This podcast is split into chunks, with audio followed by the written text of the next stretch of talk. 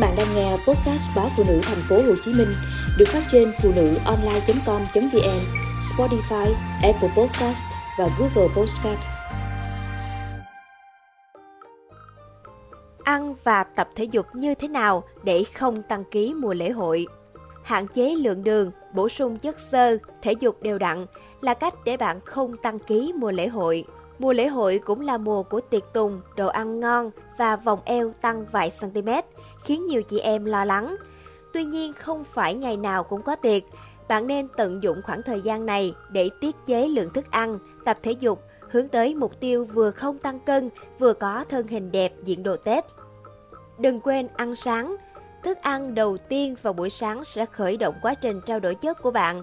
Mặt khác, bỏ bữa sáng sẽ làm giảm tốc độ trao đổi chất của bạn trong thời gian còn lại trong ngày. Một chuyên gia dinh dưỡng cho biết, Gợi ý bạn có thể ăn ngũ cốc, sữa tách béo, bánh mì và phô mai. Nếu cả ngày ăn nhiều thức ăn có đường và chất béo, có thể làm giảm tốc độ trao đổi chất của bạn, cũng như dễ tích mỡ, gây tăng ký.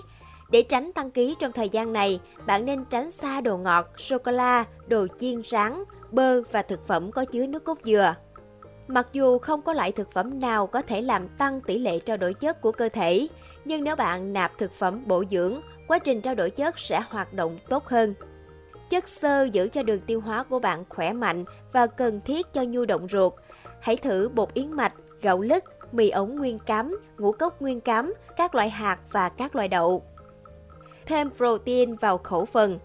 Để giúp bạn xây dựng cơ bắp khi tập thể dục, hãy đảm bảo rằng bạn tiêu thụ thực phẩm giàu protein hàng ngày. Thực phẩm có nhiều protein gồm thịt gà nạc, thịt bò nạc, thịt heo nạc, hải sản, đậu hũ và các sản phẩm từ sữa ít béo. Tập thể dục Xây dựng cơ bắp để đốt cháy chất béo.